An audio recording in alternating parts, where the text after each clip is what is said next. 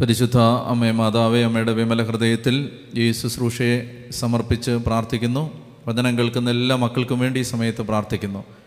കൃപ നിറഞ്ഞ മറിയമേ നിനക്ക് സമാധാനം. നമ്മുടെ കർത്താവ് നിന്നോട് കൂടെ നീ സ്ത്രീകളിൽ അനുഗ്രഹിക്കപ്പെട്ടവളാകുന്നു നിന്റെ ഉദരഫലമായ നമ്മുടെ കർത്താവ് ശംശിക വാഴ്ത്തപ്പെട്ടവനാവുന്നു. പരിശുദ്ധ മറിയമേ തമ്പുരാന്റെ അമ്മയെ പാപികളായ ഞങ്ങൾക്ക് വേണ്ടി എപ്പോഴും എപ്പോഴും ഞങ്ങളുടെ മരണസമയത്തും തമ്പുരാനോട് അപേക്ഷിച്ചു വരണമേ. ആമേൻ. പിതാവിനും പുത്രനും പരിശുദ്ധാത്മാവിനും സ്തുതി. ഹാലേ ലുയാ ഹാലേ ലുയാ ഹാലേ ലുയാ കഥാവിന്റെ കൃപയിൽ നമുക്ക് വീണ്ടും മർക്കോസിന്റെ സുവിശേഷത്തിന്റെ തുടർന്നുള്ള ഭാഗങ്ങളിലേക്ക് നമ്മുടെ ചിന്തയെ ഏകാഗ്രമാക്കാൻ ദൈവം തന്ന അനുഗ്രഹത്തിന് നന്ദി പറഞ്ഞുകൊണ്ട് നമുക്ക് വീണ്ടും നമ്മുടെ വചന പഠനം തുടരാം. മർക്കോസിന്റെ സുവിശേഷത്തിന്റെ അഞ്ചാം അധ്യായത്തിന്റെ ഇരുപത് വരെയുള്ള വാക്യങ്ങളാണ് നമ്മൾ കഴിഞ്ഞ എപ്പിസോഡിൽ കണ്ടത്. മർക്കോസിന്റെ സുവിശേഷത്തിന്റെ അഞ്ചാം അധ്യായത്തിന്റെ ഇരുപത് വരെയുള്ള വാക്യങ്ങളാണ് നമ്മൾ മനസ്സിലാക്കിയത്. ഇന്ന് നമ്മൾ ഇരുപത്തി ഒന്ന് മുതലുള്ള വാക്യങ്ങളിലേക്ക് പ്രവേശിക്കുകയാണ്. ഹാലേ ലുയാ മർക്കോസ് അഞ്ച് ഇരുപത്തിയൊന്ന് മുതൽ യേശു വീണ്ടും വഞ്ചിയിൽ മറുകര എത്തിയപ്പോൾ ഒരു വലിയ ജനക്കൂട്ടം അവന് ചുറ്റും കൂടി അവൻ കടൽ തീരത്ത് നിൽക്കുകയായിരുന്നു. നമ്മൾ കഴിഞ്ഞ ക്ലാസ്സിൽ കണ്ടത് യേശോ ദക്കോപോളീസ് ഗരസേനരുടെ നാട്ടിൽ പത്ത് പട്ടണങ്ങൾ ചേർന്ന പട്ടണ സമൂഹത്തെ പട്ടണ സമുച്ചയത്തെ പട്ടണങ്ങളുടെ കൂട്ടത്തെ വിളിച്ചിരുന്ന പേരാണ് ദക്കാപോളീസ്. ആ ദക്കാപോളീസിൽ പിശാജ് ബാധിതനെ സുഖപ്പെടുത്തിയതിന് ശേഷം പിശാജ് ബാധിതൻ അവിടുത്തെ മിഷണറി ആയിട്ട് മാറി. അങ്ങനെ അദ്ദേഹം ആ സ്ഥലത്തെ മിഷണറിയായി മാറി സുവിശേഷം പ്രഘോഷിക്കാനായിട്ട് പോയപ്പോൾ കർത്താവ് മറുകരയ്ക്ക് അതേ വഞ്ചിയിൽ അവൻ പോയ അതേ വഞ്ചിയിൽ തിരിച്ചു വരികയാണ്. അപ്പോൾ നമ്മൾ മനസ്സിലാക്കേണ്ടത് അങ്ങോട്ട് പോയപ്പോൾ ഈ വഞ്ചി അങ്ങോട്ട് പോയ സമയത്ത് ഒരു പ്രശ്നമുണ്ടായിരുന്നു എന്താണ്? പിശാജ് ഈ കടലിളക്കി എന്നാൽ പിശാജ് ബാധ്യതനെ പുറത്താക്കിയിട്ട് തിരിച്ചു വരുമ്പോൾ അതേ കടലിലൂടെ ശാന്തമായി അവർ തിരിച്ചു വരികയാണ്. അതാണ് എല്ലാ ദൈവരാജ്യ ശുശ്രൂഷയുടെയും ആരംഭഘട്ടങ്ങളിൽ ഓരോ ശുശ്രൂഷയും ആരംഭിക്കുമ്പോൾ പിശാജിന്റെ പ്രവർത്തനങ്ങൾ പിശാജ് പ്രകടിപ്പിക്കും. എന്നാൽ നമ്മൾ ദൈവശക്തിയാൽ ശക്തനായവന്റെ ശക്തി കൊണ്ട് നമ്മൾ പിശാചിനെ കീഴടക്കിയതിന് ശേഷം കർത്താവ് നമുക്ക് സമാധാനം തരും. അപ്പോൾ അതേ കടലിൽ കൂടി ഇങ്ങോട്ട് പോയപ്പോൾ പ്രക്ഷുബ്ധമായിരുന്ന കടലാണ് ഇളകി മറിഞ്ഞ കടലാണ്. ഇവരെ അപ്പാടെ മുക്കി കൊല്ലുമെന്ന് ശിഷ്യന്മാർ ഭയപ്പെട്ട കടലാണ്. അതേ കടലിലൂടെ നമ്മൾ സഞ്ചരിക്കും. ഈ കുടുംബം ഇങ്ങനൊരു കടലാണ്. നമ്മുടെ ശുശ്രൂഷ ജീവിതം ഇങ്ങനൊരു കടലാണ്. എന്നും ഈ കടലിൽ കൊടുങ്കാറ്റ് ഉണ്ടാവില്ല. കൊടുങ്കാറ്റുണ്ടാവും അത് കഴിഞ്ഞ് ആ കൊടുങ്കാറ്റിന്റെ മേലും ആ പ്രക്ഷുബ്ധ സാഗരത്തിന്റെ മേലും വിജയം നേടുന്ന കർത്താവ് നമ്മളെ അതേ അന്തരീക്ഷത്തിലൂടെ സമാധാനത്തിൽ കൊണ്ടുപോകും. കുടുംബം അങ്ങനൊരു കടലാണ്. അപ്പോൾ കുടുംബത്തിൽ അസ്വസ്ഥതകളോ പ്രയാസങ്ങളോ ഒക്കെ ഉണ്ടാവുമ്പോൾ ഒരിക്കലും ചിന്തിക്കരുത്. എന്നും ഇങ്ങനെ ആവുമെന്ന്. ഇതിന്റെ മേൽ ഒരു വിജയമുണ്ട്. ഇതേ കടലിലൂടെ സമാധാനത്തോടെ മടങ്ങി വരുന്നൊരു യാത്രയുണ്ട്. അപ്പോൾ അതുകൊണ്ട് അതേ കടലിലൂടെ കർത്താവിന്റെ മടക്ക യാത്ര ശാന്തമായ യാത്രയാണ്. അപ്പോൾ ഈശോ വീണ്ടും വഞ്ചിയിൽ മറുകര എത്തി. ഒരു വലിയ ജനക്കൂട്ടം അവന് ചുറ്റും കൂടി. അപ്പോൾ ഈ ജനക്കൂട്ടത്തെയാണ് അവൻ പഠിപ്പിച്ചുകൊണ്ടിരുന്നത്. ഈ ജനക്കൂട്ടത്തിന്റെ അടുത്ത് നിന്നാണ് അവൻ മറുകരയ്ക്ക് പോയത്. തിരിച്ചെത്തുമ്പോഴും ആ ജനക്കൂട്ടം അവനെ കാത്തു നിൽക്കുകയാണ്. അപ്പോൾ ഇനി നമ്മൾ രണ്ട് സംഭവങ്ങൾ കാണാൻ പോവുകയാണ്. ഒന്ന് ജായിറോസ് എന്ന് പറയുന്ന സെനഗോഗ് അധികാരിയുടെ മകളെ കർത്താവ് മരണത്തിൽ നിന്ന് ജീവനിലേക്ക് തിരിച്ചു കൊണ്ടുവരുന്നതും രക്തസ്രാവക്കാരിയെ സുഖപ്പെടുത്തുന്നതും ഈ രണ്ട് സംഭവങ്ങളാണ് നമ്മൾ കാണാൻ പോകുന്നത്. അപ്പോൾ ഇവിടെ ഒരു ഈശോ ജനത്തിന് ആ കടൽ തീരത്ത് ജനക്കൂട്ടത്തോട് ചേർന്ന് കർത്താവ് നിൽക്കുന്ന സമയത്ത് വാക്യം ഇരുപത്തിരണ്ട് അപ്പോൾ സിനഗോഗ് അധികാരികളിൽ ഒരുവനായ ജായിറോസ് അവിടെ വന്നു. അവൻ യേശുവിനെ കണ്ട് കാൽക്കൽ വീണ് അപേക്ഷിച്ചു എന്റെ കൊച്ചുമകൾ മരിക്കാറായി കിടക്കുന്നു അങ്ങ് വന്ന് അവളുടെ മേൽ കൈകൾ വെച്ച് രോഗം മാറ്റി അവളെ ജീവിപ്പിക്കണമേ. യേശു അവന്റെ കൂടെ പോയി. വായിക്കുമ്പോൾ രണ്ട് മൂന്ന് വാക്യങ്ങളേ ഉള്ളൂ. പക്ഷെ ഒത്തിരി കാര്യങ്ങളുണ്ട് അതിനകത്ത്. ഒന്നാമത്തെ കാര്യം നമ്മൾ ഇവിടെ വായിക്കാൻ പോകുന്ന രണ്ട് സംഭവങ്ങൾ. ജൈറോസിന്റെ മകളെ സുഖപ്പെടുത്തുന്ന സംഭവവും അതുപോലെ രക്തസ്രാവക്കാരിയെ സുഖപ്പെടുത്തുന്ന സംഭവം തമ്മിൽ ഒത്തിരി സമാനതകളുണ്ട്. ഈ രണ്ട് സംഭവങ്ങൾ ചേർത്ത് വെച്ചതിന്റെ പിന്നിൽ സിമിലാരിറ്റികളുണ്ട് സമാനതകളുണ്ട്. എന്തൊക്കെയാണത്? ഒന്ന് ഈ ചില വിശദാംശങ്ങൾ ശ്രദ്ധിച്ചാൽ ജായിറോസ് യേശുവിന്റെ അടുത്ത് വന്ന് അവന്റെ കാൽക്കൽ വീണു. രക്തസ്രാവക്കാരി സ്ത്രീ അവന്റെ കാലിൽ തൊട്ടു. കാലിലാ തൊട്ടത് അങ്ങനെ ഞാൻ പറയാം. കാലിൽ ശരിക്കും കാലിലാ തൊടുന്നത്. പിന്നെ ഈ രണ്ട് സംഭവങ്ങളിലും രക്തസ്രാവക്കാരിയുടെ രോഗം പന്ത്രണ്ട് വർഷം പഴക്കമുള്ളതായിരുന്നു. ബാലികയ്ക്ക് പന്ത്രണ്ട് വയസ്സ് പ്രായമുണ്ടായിരുന്നു. അതാണ് മറ്റൊരു സമാനത. മൂന്നാമത്തേത് ഈശോ ഇവരുടെ അടുത്തേക്ക് വന്നിട്ട് ഈശോ ഇവരെ രണ്ടുപേരെയും കൈകൊണ്ട് തൊട്ടു. രണ്ടുപേരെയും. എന്ന് വെച്ചാൽ ഈ സോറി ഇവർ രണ്ടുപേരും ഈശോയെ ഈശോയെ കൈകൊണ്ട് രണ്ടുപേരും തൊട്ടു. അപ്പോൾ ഈശോ എന്ത് ചെയ്യുന്നു? ഈശോ ഇവരെ എഴുന്നേൽപ്പിച്ചു അല്ലെങ്കിൽ ശക്തി കൊടുത്തു. അപ്പം ഇങ്ങനെ മനസ്സിലാക്കുക അതായത് ഈശോയുടെ കാലിൽ ഇവർ തൊട്ടു. കാലിൽ അവർ തൊട്ടു. അവർ തൊട്ടത് അവരുടെ കൈകൊണ്ടാണ്. അവർ കൈകൊണ്ട് തൊട്ടു. ഈശോ അവരെ കൈകൊണ്ട് സോറി ഈശോയെ അവർ കൈകൊണ്ട് തൊട്ടു. ഈശോ എന്ത് ചെയ്തു? രക്തസ്രാവക്കാരി തൊട്ടപ്പോൾ ഈശോയുടെ ശരീരത്തിൽ നിന്ന് ശക്തി ഒഴുക്കി കൊടുത്തു. തൊട്ടപ്പോൾ ഇനി ജായിറോസ് അവന്റെ കാൽക്കൽ വീണ് അവന്റെ കാലിൽ തൊട്ടു. തൊട്ടപ്പോൾ അവന്റെ മകളെ കൈക്ക് പിടിച്ച് എഴുന്നേൽപ്പിച്ചു. കാലിൽ തൊട്ടാൽ കൈക്ക് പിടിക്കും. കാലിൽ തൊട്ടാൽ കൈക്ക് പിടിക്കും. എന്ന് പറഞ്ഞാൽ എന്താ? നമ്മളവന്റെ പാദത്തിൽ തൊട്ടാൽ പാദത്തിൽ തൊടുക എന്ന് പറഞ്ഞാൽ സമ്പൂർണമായി അടിയറ വെക്കുക എന്നാണ്. ഒരു ഭാഗികമായ സമർപ്പണത്തെ സൂചിപ്പിക്കാൻ ആ വാക്ക് ഉപയോഗിക്കില്ല. കാലിൽ തൊട്ടു എന്ന് പറഞ്ഞാൽ കംപ്ലീറ്റ് സറണ്ടറാണ്. അങ്ങനെ പൂർണമായി ഒരു വ്യക്തി അവൻ അടിയറവ് വച്ചാൽ അവൻ ആ വ്യക്തിയെ കൈക്ക് പിടിച്ച് എഴുന്നേൽപ്പിക്കും. ആ വ്യക്തിക്ക് ശക്തി കൊടുക്കും.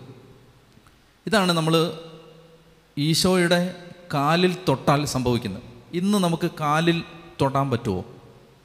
ഇന്ന് നമ്മൾ കാലിൽ തൊടുന്നത് പരിശുദ്ധ കുർബാനയുടെ മുമ്പിൽ ഇരിക്കുമ്പോഴാണ്. കാലിൽ തൊടലാണ് പാദത്തിങ്കലിരിക്കുകയാണത് ആര് കർത്താവിന്റെ പാദത്തിലിരുന്നാലും ഉറപ്പിച്ചോ? അവൻ അയാളെ കൈക്ക് പിടിച്ച് എഴുന്നേൽപ്പിച്ചിരിക്കും. അത് ഉറപ്പാണ്. അപ്പോൾ അതുകൊണ്ട് നമ്മൾ ഇത് ഇത് അച്ചട്ടാണ്. ഇതിനകത്തൊരു സംശയമില്ല. പാദത്തിലിരുന്നവരെ കൈക്ക് പിടിച്ച് പൊക്കും. അത് ഉറപ്പാണ്. പാദത്തിൽ നമ്മൾ ഇരിക്കുന്നത് പലപ്പോഴും നമ്മുടെ ജീവിതത്തിന്റെ അവസാനത്തെ പരിശ്രമവും പരാജയപ്പെട്ടതിന് ശേഷമായിരിക്കും. അല്ലെങ്കിൽ നമ്മൾ ഇരിക്കാൻ തയ്യാറാവില്ല. യേശയ്യായിൽ ഇങ്ങനെ വചനമുണ്ട്. ഞാൻ ഒത്തിരി സമയം പോകുന്നുള്ളതുകൊണ്ട് അതിലേക്ക് പോകുന്നില്ല. വചനം ഇതാണ്. കർത്താവ് പറയുന്നുണ്ട് നിങ്ങൾ കുതിരയെപ്പോലെ കുതിരപ്പുറത്ത് കയറി പായുകയാണ്. നിങ്ങൾ അതിശീഘ്രം ഓടുകയാണ്. നിങ്ങൾ കുതിരയുടെ പുറത്ത് കയറി അതി അതിവേഗത്തിൽ ഓടിച്ചു പോവുകയാണ്. എന്നിട്ട് കർത്താവ് പറയും എന്ത് സംഭവിച്ചു? നിങ്ങളെ പിന്തുടരുന്നവർ നിങ്ങളെക്കാൾ വേഗതയുള്ളവരാണ്. അവർ നിങ്ങളെ പിന്നാലെ വന്ന് കീഴ്പ്പെടുത്തും. എന്നിട്ട് അടുത്ത വാക്യം എന്തെന്നറിയാമോ? അതുകൊണ്ട് മടങ്ങിവ സ്വസ്ഥമായി എന്റെ സന്നിധിയിൽ ഇരിക്കുക. അങ്ങനെ വചനമുണ്ട്. അതായത് മനസ്സിലാവുന്നുണ്ടോ? നമ്മൾ ഈ ഓടുമ്പോൾ പരക്കം പായുമ്പോൾ ധൃതി പിടിക്കുമ്പോൾ വെപ്രാളപ്പെട്ട് പണിയെടുക്കുമ്പോൾ കർത്താവ് പറയാണ് നമ്മളെ വേട്ടയാടുന്നവർ നമ്മുടെ പിന്നാലെയുണ്ട് അവർ നമ്മളെ കീഴടക്കും. തിരക്ക് വലിയൊരു ഡേഞ്ചറാന്ന് ഓർത്തോണം. തിരക്കൊരു അപകടമാണ്. ആത്മീയ മനുഷ്യർക്ക് അവധാനത ഉണ്ടാവണം സമാധാനം ഉണ്ടാവണം ഇരിക്കണം സ്വസ്ഥമായിട്ടിരിക്കണം. പാദത്തിൽ തൊട്ടാൽ കൈക്ക് പിടിച്ച് എഴുന്നേൽപ്പിക്കും. പറഞ്ഞേ ഹാലേ ലുയാ മനസ്സിലാവുന്നുണ്ടോ? ഒത്തിരി വിശദാംശങ്ങൾ ബൈബിൾ സ്റ്റഡി ആയതുകൊണ്ടാണ് പറയാത്തത്. അതായത് ഒരാൾ എല്ലാ അവലംബവും ഇപ്പോൾ ഞാൻ ജൈറോസിനെ കുറിച്ച് പറയാം. ഇയാൾ ശരിക്കും കൈവിട്ട് നിൽക്കുകയാണ്. ഈ സിനഗോഗ് അധികാരി അവന്റെ മുമ്പിൽ വന്ന് അവന്റെ കാലിൽ വീഴുകയാണ്. കാലിൽ വീഴുകയാണ്. എന്തുകൊണ്ടെന്നറിയോ? ഇയാൾ ഈ കാലി വീണത്? ഇതിന് തൊട്ടു മുമ്പ് ഈശോ സിനഗോഗിൽ പ്രവേശിച്ച ഒരു സംഭവം ഉണ്ടല്ലോ. ഈശോ സെനഗോഗിൽ തൊട്ട് മുമ്പ് പ്രവേശിച്ചപ്പോൾ എന്താ നടന്നേ? നമ്മൾ തൊട്ട് മൂന്നാമത്തെ അധ്യായത്തിൽ കണ്ടതാണ്. കൈ ശോഷിച്ച ഒരു മനുഷ്യനെ ഈശോ സുഖപ്പെടുത്തി. ആ എപ്പിസോഡ് കഴിഞ്ഞാൽ ഉടനെ തന്നെ എന്താ നടന്നതെന്നറിയാവോ അവിടെ ഉണ്ടായിരുന്ന പ്രമാണിമാർ അവിടെ ഉണ്ടായിരുന്ന സെനഗോഗ് അധികാരികൾ അവിടെ ഉണ്ടായിരുന്ന പരിസയർ നിയമജ്ഞർ ഹേറോദേസ് പക്ഷക്കാരുമായി കൂടിയാലോചന നടത്തി യേശുവിനെ കൊല്ലാൻ ആലോചിച്ചു. അപ്പോൾ യേശുവിന് മരണ വാറണ്ട് പുറപ്പെടുവിച്ച സംഘത്തിൽ ഉണ്ടായിരുന്ന ആളാണ് ജായിറോസ്. മനസ്സിലാവുന്നുണ്ടോ? യേശുവിനെ കൊലവിളി നടത്തിയ ആൾക്കാരുടെ കൂട്ടത്തിലുണ്ടായിരുന്ന ആളാണ് ജായിറോസ്. ഇപ്പം അവന് യേശുവിന്റെ അടുത്ത് വന്നാൽ മാത്രമേ രക്ഷ കിട്ടൂ എന്നൊരവസ്ഥ എത്തി. ഇങ്ങനെയാണ് പാദത്തിൽ അവൻ എത്തിക്കുന്നത്. മനസ്സിലാവുന്നുണ്ടോ? ഇങ്ങനെ എത്തിക്കുന്ന പാദത്തിൽ. നമുക്ക് നല്ല ആരോഗ്യം ബലം ശക്തി നമ്മൾ വിചാരിക്കുന്നതൊക്കെ നടക്കുന്ന ഒരവസ്ഥ ഇതൊക്കെ വരുമ്പോൾ നമ്മൾ പാദത്തിൽ വരില്ല. പാദത്തിൽ വരാൻ ഇതുപോലെ ചിലർ രോഗികളാവണം. അല്ലെങ്കിൽ ഇതുപോലെ ചില കഷ്ടത വരണം. അപ്പോൾ അതുകൊണ്ട് ഈ കർത്താവ് ഇതിലൂടെ എല്ലാം എന്താണ്? ഈ ജായിറോസ്. ഇപ്പം ഈ എന്തിനാണ് സാപത്തിൽ സുഖപ്പെടുത്തിയത്? കൈ ശോഷിച്ച മനുഷ്യനെ എന്തിനാണ് സുഖപ്പെടുത്തിയത് എന്ന് പറഞ്ഞ് ഹേറോദേസ് പക്ഷക്കാരുമായി കൂടിയാലോചന നടത്തി യേശുവിനെ കൊല്ലാൻ ആലോചിച്ച കൂട്ടത്തിൽ നിശ്ചയമായി സൈലന്റ് ആയിട്ടെങ്കിലും ഇയാളുണ്ടായിരുന്നു. സിനഗോഗ അധികാരിയാണ് സിനഗോഗ അധികാരിയാണ് ഇപ്പം അതാ കൊച്ചിന് അസുഖം വന്നിരിക്കുകയാണ്. ഇപ്പം അവൻ ഈ യേശുവിന്റെ കാലിൽ വീണല്ലാതെ ഇനി മകൾ രക്ഷപ്പെടില്ല എന്നൊരവസ്ഥയിലെത്തിയിരിക്കുകയാണ്. തള്ളിക്കളഞ്ഞവരെ കാൽ ചുവട്ടിലെത്തിക്കുന്ന സ്വാധീനത്തിന്റെ പേരാണ് യേശു. തള്ളി പറഞ്ഞവരെ തള്ളിക്കളഞ്ഞവരെ വേണ്ടാന്ന് വെച്ചവരെ ഒരിക്കൽ നിഷേധിച്ചവരെ ഒരിക്കൽ എനിക്ക് യേശുവിനെ ആവശ്യമില്ല ധ്യാനമൊക്കെ കൂടാൻ പോകുമ്പോൾ പറയുന്നത് കേട്ടിട്ടില്ലേ? ഞങ്ങൾ എന്തിനാണ് ധ്യാനം കൂടുന്നത്? നിങ്ങളെപ്പോലുള്ള കുടിയന്മാരും പിന്നെ സ്വഭാവ ദൂഷ്യമുള്ളവരൊക്കെ പോയി ധ്യാനം കൂടി. ഞങ്ങൾക്ക് അതിന്റെ കുഴപ്പമില്ല ഞാൻ ഓർക്കുന്നുണ്ട് പണ്ട് ഈ ശുശ്രൂഷ ആരംഭിച്ച കാലത്ത് ഒരു ദേവാലയത്തിൽ കുറേ കൗൺസിലിങ്ങിന് കുറേ ആളുകളെ ഈ വിളിച്ച് വരുത്തി. അങ്ങനെ കൗൺസിലിങ് കൊടുക്കുകയാണ്. അപ്പോൾ ആളുകളെ പറഞ്ഞ് നിങ്ങൾ കൗൺസിലിങ്ങിന് പോ. ഞങ്ങൾക്ക് കൗൺസിലിങ്ങിന് പോകേണ്ട ആവശ്യമൊന്നുമില്ല. കൗൺസിലിംഗ് ഒക്കെ വല്ല കുടിയന്മാരും അങ്ങനെ പാപികളും അവരെ ഞങ്ങൾക്ക് അതിന്റെ ആവശ്യമില്ല. ഞങ്ങൾക്ക് യേശുവിനെ ആവശ്യമില്ല. പറയാതെ പറഞ്ഞുകൊണ്ടിരിക്കുന്നത് അതാണ് ഞങ്ങൾക്ക് യേശുവിനെ ആവശ്യമില്ല. ഞങ്ങൾക്ക് യേശുവിനെ ആവശ്യമില്ല എന്ന് പറയുന്ന സകലരും. പൗലോസ് പറയാണ് എല്ലാ മുട്ടുകളും അവന്റെ മുമ്പിൽ മടങ്ങും. ഒരു കാര്യം ഉറപ്പാണ്. ഇന്ന് മടക്കിയില്ലെങ്കിൽ നാളെ മരണത്തിന് ശേഷം മടക്കും. മനസ്സിലായില്ലേ? ഇന്ന് മടക്കിയാൽ രക്ഷയുണ്ട്. നാളെ ഇച്ഛാഭംഗത്തോടെയാണ് മടക്കേണ്ടി വരുന്നത്. കാരണം എന്താണ്? സകല മുട്ടുകളും അവന്റെ മുമ്പിൽ മടങ്ങുകയും സകല നാവുകളും അവനെ ഏറ്റുപറയുകയും ചെയ്യുന്നത് കാണുമ്പോൾ ലജ്ജയോടെ ചിലർ മുട്ടുമടക്കും. ഇവന്റെ മുമ്പിൽ മുട്ടുമടക്കാൻ പറ്റിയില്ലല്ലോ എന്ന ഇച്ഛാഭംഗത്തോടെ മുട്ടുകൾ മടക്കും. അത് സകലരും സകലതും യേശുവിന് അധീനമാവും. പറഞ്ഞേ ഹാലേലുയാ ഹാലേലുയാ അപ്പോൾ അതാണ് ജായിറോസ്. ജായിറോസ് ശരിക്കും പറഞ്ഞാൽ യേശുവിനെ വേണ്ടാന്ന് വെച്ചിരുന്ന ഒരാളാണ്. അല്ലെങ്കിൽ എന്താ സിനഗോഗിൽ അവന്റെ അവന്റെ പൂമുഖത്ത് അവന് സർവ സ്വാതന്ത്ര്യമുള്ളൊരു സ്ഥലത്ത് കർത്താവ് വന്ന് നിന്നാണ്. അന്നേരം വേണ്ട. അന്നേരം ആവശ്യമില്ല മനസ്സിലായില്ലേ? തൊട്ടടുത്ത് പരിശുദ്ധ കുർബാനയുള്ളപ്പോൾ തൊട്ടടുത്ത് കുർബാന സ്വീകരിക്കാൻ സൗകര്യമുള്ളപ്പോൾ തൊട്ടടുത്ത് ആരാധിക്കാൻ സൗകര്യമുള്ളപ്പോൾ തൊട്ടടുത്ത് വചനം കേൾക്കാൻ സൗകര്യമുള്ളപ്പോൾ വിരൽത്തുമ്പിൽ കർത്താവിന്റെ സ്വരം കാത്തു നിൽക്കുമ്പോൾ ഒക്കെ വേണ്ടാന്ന് വിചാരിക്കുന്ന ആളുകൾ മുട്ടുകുത്തും. അത് ഉറപ്പാണ്. ഇന്നല്ലെങ്കിൽ നാളെ. ജീവിച്ചിരിക്കുമ്പോൾ അല്ലെങ്കിൽ മരിച്ചതിന് ശേഷം. എല്ലാവരും അവന്റെ മുമ്പിൽ വരേണ്ട ഒരു ദിവസമുണ്ട്.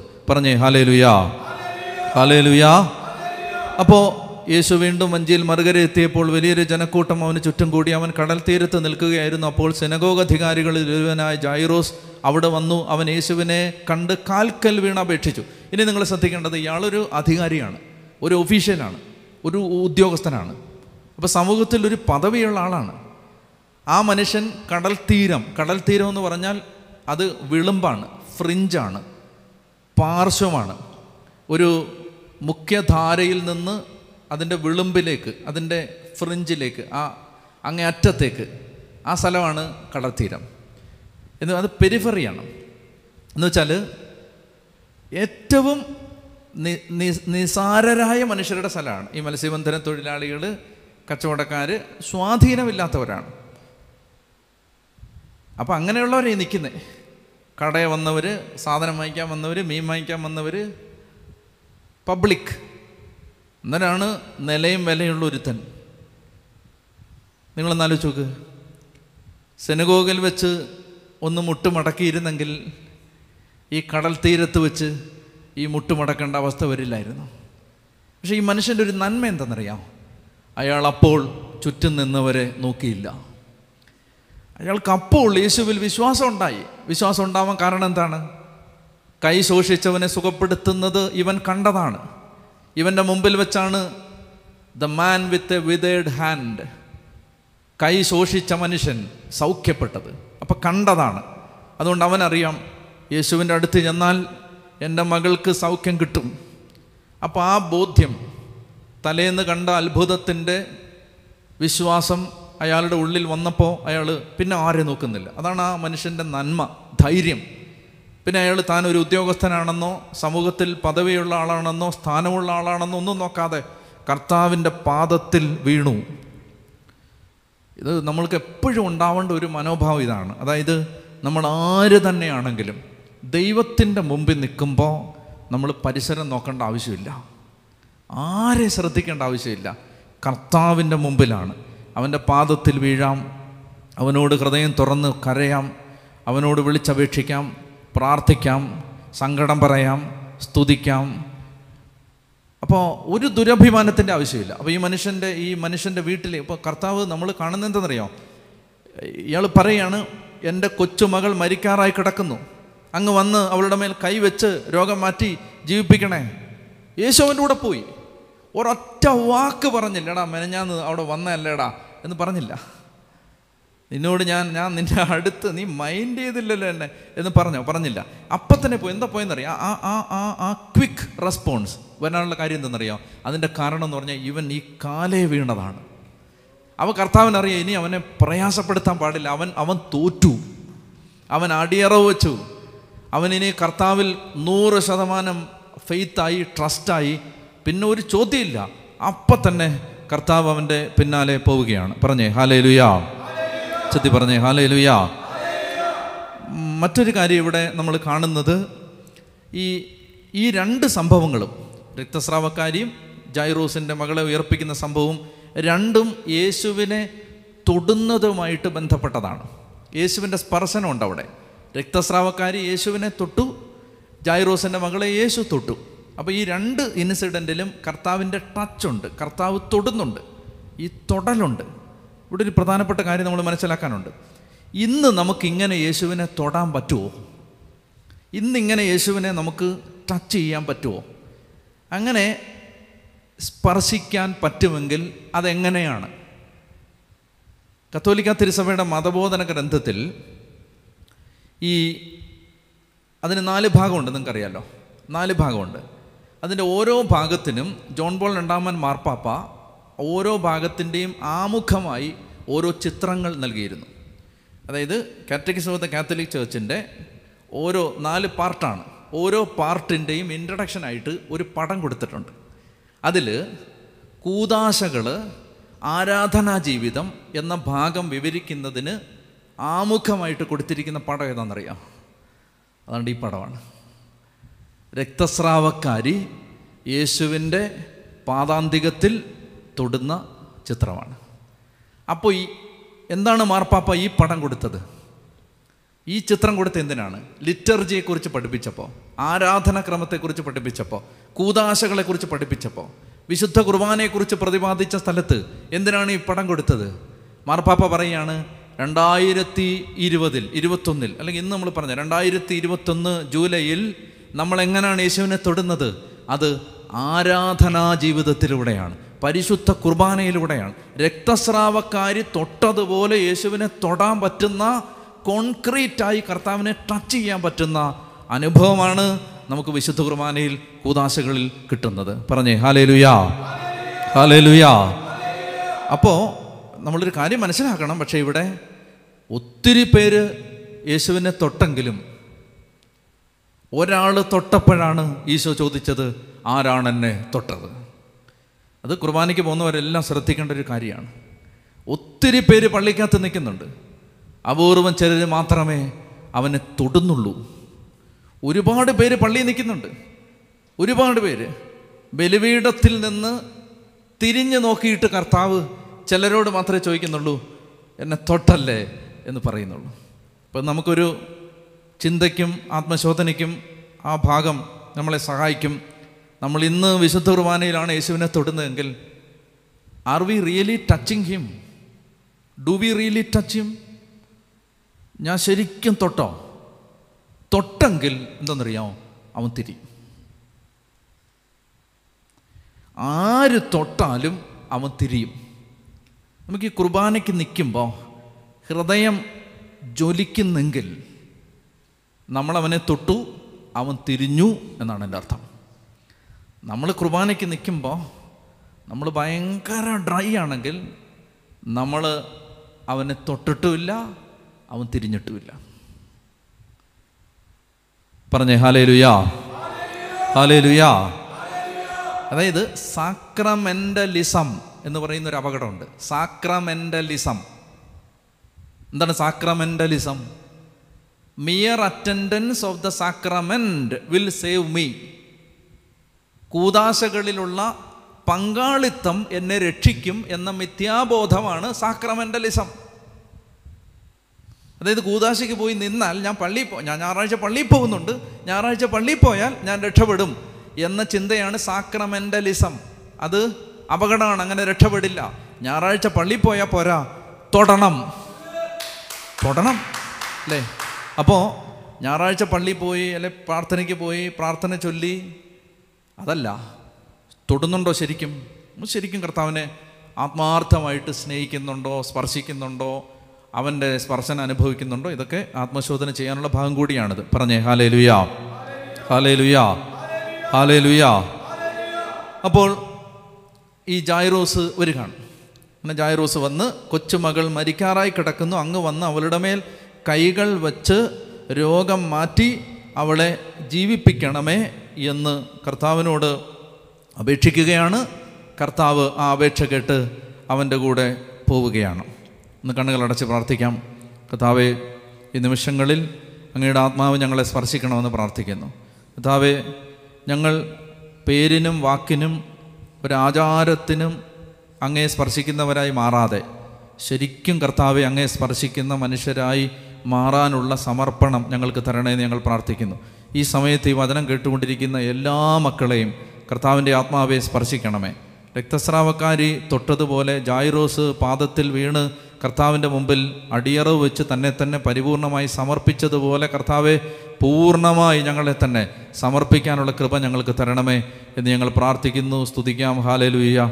ഹാലേലുയ്യ. ഹാലേലുയ്യ. ഹാലേലുയ്യ. വിശ്വയെ മഹത്വം ആരാധന ആരാധന ആരാധന. ഹാലേലുയ്യ ഹാലലുയ്യ ഹാലലുയ്യ ഹാലലുയ്യ ഈശോയെ മഹത്വം ആരാധന ആരാധന ആരാധന ആരാധന. ഹാലലുയ്യ ഹാലലുയ്യ ഹാലലുയ്യ ഹാലലുയ്യ ഹാലലുയ്യ ഹാലലുയ്യ ഹാലലുയ്യ ഹാലലുയ്യ ഹാലേലുയ്യ